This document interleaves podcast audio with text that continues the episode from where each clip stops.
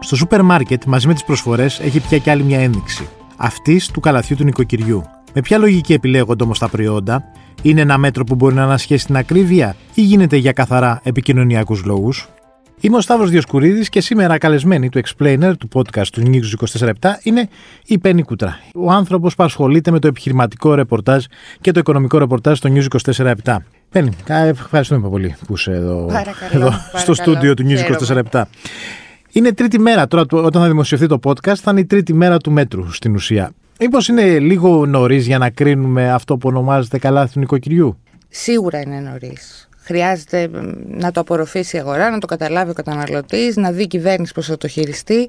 Ε, Χθες, πρώτη μέρα, ας πούμε, δεν δούλευε καν η πλατφόρμα του ή καταναλωτής για να μπορέσουν να γίνουν κάποιες συγκρίσεις. Είναι μια αριθμία η οποία θα λυθεί. Το ουσιαστικό είναι όμως ότι κάποιες ενδείξεις τις πήραμε ήδη από το πώς λειτουργεί αυτή η διαδικασία. Όπως; Η πρώτη ένδειξη ήταν ότι χρησιμοποιήθηκε από όλες τις αλυσίδες ε, προϊόν σε διάφορες κατηγορίες προϊόντα ιδιωτικής ετικέτας. Τι είναι ιδιωτικής ετικέτας, τα προϊόντα που φέρουν του σούπερ μάρκετ, ναι, του ομώνυμου ας πούμε, ή έχουν μια δική τους μάρκα.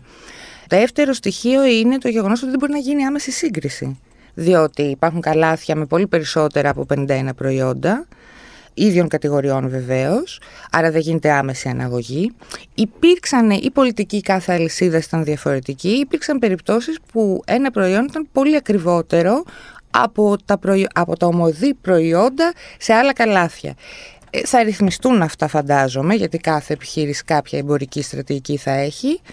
Όμως το πρώτο αίσθημα είναι ότι δεν ξέρουμε αν αυτό είναι πραγματικά οικονομικό. Οι τιμές, λέει το Υπουργείο, είναι συγκρατημένες σε σχέση με τη βάση τους της 3 Οκτωβρίου που ξεκίνησε η όλη πρωτοβουλία. Να ρωτήσω κάτι πάνω στο Το Υπουργείο θέτει κάποια όρια; Βεβαίως. Το όριο που έχει θέσει δεν είναι στη διατίμηση, δηλαδή πόσο θα πάει η τιμή. Έχει θέσει έναν αναγκαστικό όρο που είναι με τροπολογία θεσπισμένη το ποσό του περιθωρίου κέρδους. Ότι δεν μπορεί να αυξηθεί πολύ παραπάνω και γι' αυτό ειδικά τα προϊόντα θα ελέγχεται και πολύ συστηματικά. Άρα με αυτό το εργαλείο ελέγχει κάποιες τιμές. Επίσης το καλά θα αλλάζει κάθε εβδομάδα ή κάθε 15. Κάθε 15, ναι. Είναι ακόμα λίγο ναι. υποαμφισβήτηση. Μπορεί να είναι και κάθε εβδομάδα, που σημαίνει ότι αυτό θα είναι δυναμικό και θα βλέπουμε τελείως διαφορετικά πράγματα. Μια άλλη παρατήρηση που έχει μια αξία είναι ότι όπου είδαμε επώνυμα προϊόντα προέρχονται από την ελληνική βιομηχανία. Σε ελάχιστες περιπτώσεις είδαμε προϊόντα πολυεθνικών, όπως ας πούμε στον καφέ, όπου δεν έχουμε ελληνική εταιρεία παραγωγής. Είναι... Οπότε και δεν υπάρχει, δεν θα μπει ποτέ στο καλάθι του νοικοκυριού στην ουσία. Δεν ξέρουμε μέχρι στιγμής. Δεν το ξέρουμε, ναι. αλλά η πρώτη ένδειξη είναι αυτή. Από το ρεπορτάζ προκύπτει δε ότι ο Υπουργός δεν είναι πολύ ευχαριστημένος από τη βιομηχανία και έχει σήμερα μια συνάντηση με το ΣΕΒΤ, το αρμόδιο όργανο, για να κάνει, φαντάζομαι, μια ακόμη διαπραγμάτευση ή τέλος πάντων να δει πώς θα κινηθεί η βιομηχανία από εδώ και πέρα. Ωραία. Τα προϊόντα, ποιος το διαλέγει; Η πρώτη εκτίμηση έγινε από το Υπουργείο σε, σε διαβούλευση με τα σούπερ μάρκετ για να δημιουργηθεί ένα βασικό καλάθι. Να πω εδώ το εξής, ότι αυτό που λέμε βασικό καλάθι ως έννοια υπάρχει. Οι μεγάλες εταιρείες που αναλύουν τις πωλήσεις, IRI, Nielsen, έχουν στη βάση των δεδομένων τους πώς κινείται ένα καλάθι 60 προϊόντων. Δηλαδή είναι κάτι άγνωστο στην αγορά. Τώρα, η επιλογή η τελική επιλογή για το ποιος θα μπει και πού θα μπει είναι αναστρατηγική εταιρείας. Κάποιοι που έχουν πολύ δυνατά προϊόντα ιδιωτικής ετικέτας με καλό μερίδιο αγοράς τα βάζουν. Κάποιοι άλλοι που είχαν καλές συμφωνίες με τους προμηθευτές τους αξιοποίησαν επώνυμα προϊόντα. Γενικώ ήταν ζήτημα στρατηγικής. Άρα το 51, γιατί υπάρχει και μια απορία γιατί είναι 51 και δεν είναι 52, γιατί δεν είναι 200 στην ουσία ε, ναι. προϊόντα, είναι, βγαίνει από από αυτή τη στρατηγική που ονομάζεις. Δηλαδή ότι κάθε νοικοκυριό πηγαίνει περίπου και αγοράζει 60 προϊόντα μέσω όρο στη χώρα μας από τα σούπερ μάρκετ. Αυτό εξάλλου φάνηκε και από τις αλυσίδες. δεν έχουν όλοι 51, άλλος έχει 75, άλλος έχει 64 προϊόντα. Με βάση τα data του, τι έχει ας πούμε στη βάση δεδομένων του, εκτίμησε ότι μπορεί να βάλει περισσότερα προϊόντα. Εντάξει, τώρα στην πραγματικότητα αυτό δεν είναι οι προσφορές δηλαδή, Νο... ποια διαφορά με τις προσφορές; Ε, νομίζω ότι έχει υποθεί και από τους εμπόρους και από τη βιομηχανία, ενδεχομένως και από τον καταναλωτή, ότι μέχρι τώρα πώς κινούμασταν. Προσπαθούσαμε να βρούμε την καταλληλότερη για μας τιμή και έτσι να εκμεταλλευτούμε κάποια εξοικονόμηση.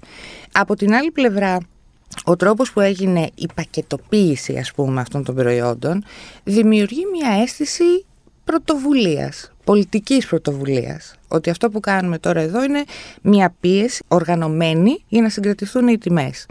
Ε, και αυτό την αξία του. Ναι, πάντως και κάτι άλλο. Το καλάθι του νοικοκυριού δεν είναι κάτι. Δηλαδή, ότι κάποιος ελέγχει τις τιμές και το κέρδος δεν είναι κάτι που θα έπρεπε να είναι κάπως αυτονόητο. Δηλαδή, να μην το κάνουμε show. Δηλαδή, ότι περνάμε μια περίοδο κρίσης, ακρίβειας, ενεργειακής κρίσης και πληθωρισμού. Ε, υπάρχει ένα Υπουργείο, ένα ένας τομέας, ένα, ένα διαχειριστικό κέντρο το οποίο πάει και ελέγχει τις τιμές. Να πω το εξής. Δεν νοείται στην ελεύθερη αγορά ε, ένα, μια παρέμβαση στο περιθώριο κέρδους σου. Στην πανδημία είχε γίνει πάντως. Στην πανδημία έγινε για συγκεκριμένες κατηγορίες και εφόσον, για να βάλουμε και το περιβάλλον γύρω-γύρω, και εφόσον το σούπερ μάρκετ ήταν και η μοναδική διέξοδος καταναλωτική. Εκεί δηλαδή μπήκε ένα φρένο, υπήρξε ένα, ως ένα εργαλείο. Ο έλεγχος τώρα του μεικτού περιθωρίου κέρδους συζητείται για άλλες κατηγορίες προϊόντων, ας πούμε το αλκοόλ, Ναι. να, να βγει, να φύγει. Αν αυτό γίνει και πιο μαζικό, δηλαδή περάσει και αυτές τις πιο premium κατηγορίες και μπει και σε άλλες κατηγορίες, ενδεχομένως η κάθε βιομηχανία, ο κάθε προμηθευτής, ο κάθε λιανέμπορος να μπορεί εκ νέου να χρησιμοποιεί όποιο εργαλείο θέλει για το μεικτό του περιθώριο κέρδους. Μάλιστα. Είναι μια κίνηση αυτή που μπορεί να ανασχέσει την ακρίβεια; Αυτή είναι η ερώτηση του ενός Ναι, εκατομμυρίου. δηλαδή με την νομίζω. έννοια ότι είναι μια. Τι θέλω να πω. Στην πανδημία, π.χ., υπάρχηκαν αποφάσεις οι οποίες ήταν ε, ρηξικέλευτε. Δηλαδή, πήραμε Σωστά. αποφάσεις δυνατές που κόψανε τη ροή, αυτό που ονομάζουμε ελεύθερη αγορά, αν θες. Περι- ε, ο- περιορίσαμε ορισμένα πράγματα, πήραμε γενναίες αποφάσεις το ΜΕΣ όσον αφορά το υπόλοιπο διάστημα της, της ζωής μας με την πανδημία. Τώρα, αυτή είναι μια απόφαση το μη ή είναι κάτι ανάλογο, πάντα το συγκρίνω με ένα τέτοιο της πανδημίας, με ένα, ένα που είχαμε πάρει που δεν δίναμε μπύρες στα περίπτερα. Δηλαδή ότι, σταμα- ότι κάνουμε κάτι για να το κάνουμε, χωρίς να ξέρουμε τι είναι αυτό ακριβώς. Είναι σχεδόν βέβαιο ότι 50, 60, 70 προϊόντα δεν μπορούν να ανασχέσουν α, ακόμα και να συγκρατηθεί η τιμή τους, ακόμα και να μειωθεί η τιμή τους. Ας πούμε ότι κάποιος αποφασίζει να χάσει, να μην βγάλει καθόλου κέρδος ή να το διατιμήσει για να κάνει μια προσφορά. Ακόμα και σε αυτή την απίθανη περίπτωση λοιπόν ε, δεν μπορούν 60 προϊόντα να ανασχέσουν την, α, σε καμιά περίπτωση την ακρίβεια. Γιατί το φάσμα όταν η κατανάλωση εμπεριέχει χιλιάδες προϊόντα, χιλιάδες κωδικούς, ε, πόση βαρύτητα να έχει. Ναι, είναι σημαντικά προϊόντα, είναι πρώτης ανάγκης. Κάποια από αυτά είναι ανελαστικά, τα περισσότερα μάλλον είναι ανελαστικά, δεν γίνεται να μην τα αγοράσεις. Παρ' όλα αυτά, πόσο να επηρεάσει τον πληθωρισμό; Ναι, μπορεί να επηρεάσει όμως τον ανταγωνισμό. Υπήρξε μεγάλη συζήτηση για το Δηλαδή θέμα ότι του ανταγωνισμού. π.χ. Το, το, το λάδι είναι ανελαστικό προϊόν. Μπορεί να πει κανείς. Βεβαίως. Ναι. Δηλαδή, αν μια εταιρεία αποφασίσει ένα σούπερ μάρκετ το λάδι το ρίχνει τόσο ότι να πούν και τα άλλα λάδια σιγά σιγά, μπας και εμείς ακολουθήσουμε αυτή την ε, πορεία της μείωσης. Για να είμαστε ανταγωνιστικοί απέναντι σε αυτό το σούπερ μάρκετ. Αυτό γίνεται ούτως ή άλλως. Δηλαδή, υπάρχουν κατηγορίες προϊόντων, ε, εγχωρίως παραγόμενων, πολυεθνικών εισαγόμενων, δεν έχει σημασία, που κυνηγάνε ένας τον άλλον. Ή τοποθετείται σε ένα επίπεδο αγοράς, όταν τα πράγματα ήταν πιο ισορροπημένα, που λέει εγώ είμαι πιο ακριβώ, αλλά είμαι πιο premium προϊόν. Ναι. Σε αυτή τη φάση, και όχι λόγω του καλαθιού, όλο αυτό το διάστημα βλέπουμε ότι οι εμπορικές πολιτικές αλλάζουν ανά 15 μέρες. Βγαίνει ένα προϊόν σε προσφορά, δεν βγαίνει ένα άλλο προϊόν σε προσφορά. Η τάση ήταν το τελευταίο διάστημα να κοπούν οι πολλές προσφορές, δηλαδή αυτό δείχνουν όλες οι έρευνες και οι μετρήσεις, γιατί οι βιομηχανίες λένε ότι, και οι προμηθευτές ότι εμείς δεν βγαίνουμε, έχουμε και εμείς πολύ μεγάλα κοστολόγια. Νομίζω ότι θα το αναζωπυρώσει λίγο το καλάθι. Να το επόμενο επανέλθουμε με διάστημα. προσφορές, δηλαδή. Να επανέλθουμε με προσφορές. Φάνηκε και χθες, ας πούμε, πρώτη μέρα και θα διατηρηθεί ότι εκτός του καλαθιού υπήρχαν προϊόντα με μειωμένη τιμή και υπάρχουν και διαφημίσεις πάρα πολλές, μείον 20, μείον 30. Θυμίζω όμως και πάλι το μείον 20 και το μείον 30. Είναι στο, συν, στο συν 50. Ακριβώς. Ναι, άρα είναι στο, ήδη στο. Υπάρχει και μία. ε, Δεν το έχουν καταλάβει και πολύ καλά, νομίζω, ο κόσμος. Δηλαδή πιστεύουν ότι αυτό το καλάθι του νοικοκυριού στην ουσία είναι ότι παίρνουμε το προϊόν και εκεί που κάνει ένα ευρώ το κάνουμε 50 λεπτά. Όχι, δεν είναι. Και, μάλιστα... και ότι, και το, ότι είναι μια γενναία κίνηση για να πάνε να πάρουν ας πούμε, τα χαμηλά εισοδήματα να έχουν πρόσβαση σε αυτά τα προϊόντα. Νομίζω το καλά θα απευθύνεται σε όλους. Ναι. Καταρχάς δεν απευθύνεται μόνο σε ε, χαμηλόμισθου ή ανέργους ή ανθρώπους οι οποίοι. Εντάξει, είναι, δεν είναι, δεν είναι και αδύνατο. Δεν μπορεί κάποιος να δίνει τη φορολογική του δήλωση για να αγοράσει από το καλά. Προφανώς, ναι. προφανώς. Θέλω να πω δεν είναι ένα ειδικό προϊόν που αφορά αφορά όλους μας. Γιατί περιλαμβάνει πολύ βασικά προϊόντα. Αν θες τα αγοράζεις, αν δεν θες δεν τα αγοράζεις και προτιμάς κάτι άλλο.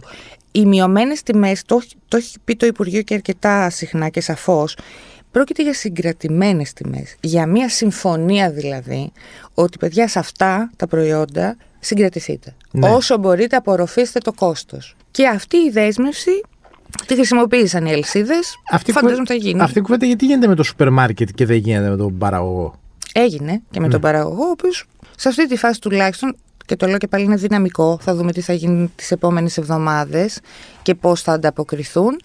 Ε, γιατί κάποιοι παραγωγοί προφανώς δεν βρεθήκαν σε συμφωνία με τον λιανέμπορο. Ναι. Ε, τώρα σε κάποιες επιλογές. Δείχνουν μια αντίσταση, θέλω ναι. να πω.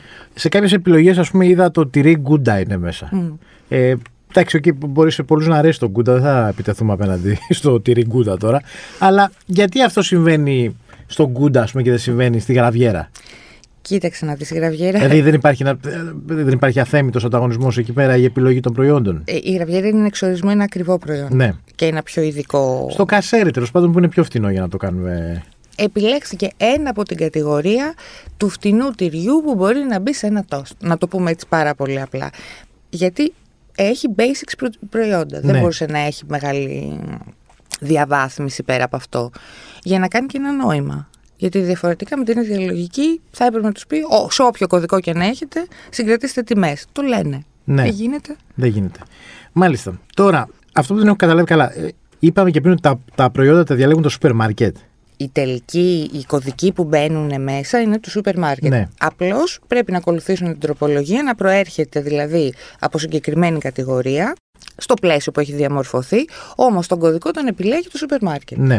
Τώρα ο καταναλωτής, τώρα εσύ που πας στο σούπερ μάρκετ, στην ουσία δεν πιστεύεις ότι εύκολα θα. Δηλαδή, έχοντας περάσει ήδη έξι μήνες ακρίβειας, έξι μήνες ανατιμήσεων, ε, όχι μόνο στο σούπερ μάρκετ, σε όλη την, την, την, την καθημερινότητα, δύσκολα θα. Αυτό θα σε βολέψει, δηλαδή δύσκολα, δηλαδή εύκολα θα πας να αλλάξεις γάλα, εύκολα θα αλλάξεις απορριπαντικό, εύκολα θα αλλάξεις το γκούντα να πούμε που βάζεις το στός του. Να σου πω το εξής, βάσει των στοιχείων που καταγράφουν οι έρευνες και όχι μόνο στην Ελλάδα η, στροφή του καταναλωτή στο προϊόν ιδιωτικής ετικέτας είναι δεδομένη. Είναι εδώ και ένα χρόνο. Αυξάνει δηλαδή η κατηγορία, την, την προτιμάμε περισσότερο.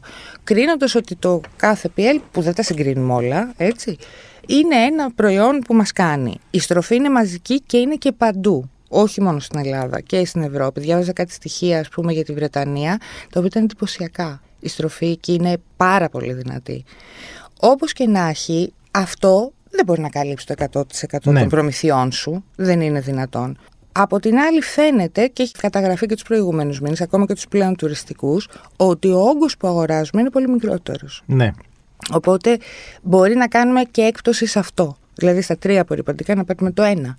Έχει φανεί σε πάρα πολλές κατηγορίες και στα αστικά κέντρα, ακόμα και σε, ακόμα και σε περιοχές με έντονο τουρισμό. Το πώς θα συμπεριφερθεί ο καταναλωτής είναι κάτι που μένει να φανεί. Ναι. Θα το δούμε, είναι και αυτό κάτι δυναμικό. Μένει να φανεί πώς θα αντιδράσει ο καθένας μας. Σίγουρα δεν μπορεί ένα καλάθι του νοικοκυριού να καλύψει όλες τις τις ανάγκες. Βλέποντας, ας πούμε, και στοιχεία όπως αυτά που βγάλε η ΓΕΣΕ προχθές, ότι το 40% του. Ε, ότι έχει πέσει 40% η κατανάλωση και ότι στα χαμηλά εισοδήματα βλέπουμε ότι η ακρίβεια, όλη αυτή η ακρίβεια που υπάρχει, είναι ένα ποσοστό του 20-25% του μισθού που έχουν χάσει. Ναι, σύμφωνα με τις μετρήσεις, ε, μέσα σε ένα χρόνο έχει αποδυναμωθεί η αγοραστική δύναμη κατά 20%. Ναι. Τη στιγμή που οι αυξήσεις και οι ανατιμ... εκεί εγγράφονται οι ανατιμήσεις. Δηλαδή, τι γίνεται, έχουμε χρήματα τα οποία δεν ανταποκρίνονται στις ανάγκες μας. Η τάση, αυτό είναι και το μεγάλο πρόβλημα, η τάση είναι αυτή ακριβώς. Όσο και να συγκρατηθούν οι τιμές για να συναντηθούμε με αυτό το μεγάλο κενό, θα είναι πάρα πολύ δύσκολο. Και όταν τα κοστολόγια της υπόλοιπης ζωής, από τη θέρμανση, το ηλεκτρικό ρεύμα, τη μετακίνηση, τις υπηρεσίες ακόμη ακόμη, ε, έχουν ένα επιβαρημένο κόστος. Ναι, είναι ένα διέξοδο. Αυτό νομίζω ότι το καταλαβαίνουμε. Είναι ο φόβος όλων, ο πληθωρισμός και η έντασή του. Η άλλη παράμετρος είναι μην γίνει στάσιμο πληθωρισμός. Οι οικονομολόγοι λένε διεθνώς ότι βρισκόμαστε σε αυτό το πεδίο, όχι ακόμη στην Ελλάδα, που έχουμε ένα ρυθμό ανάπτυξης.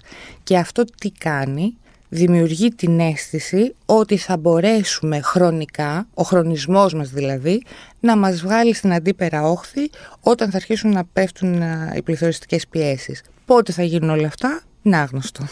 Με αυτά τα ευχάριστα, τα ευχάριστα και αισιόδοξα, ε, να σε ευχαριστήσω πολύ για τη σημερινή σου παρουσία.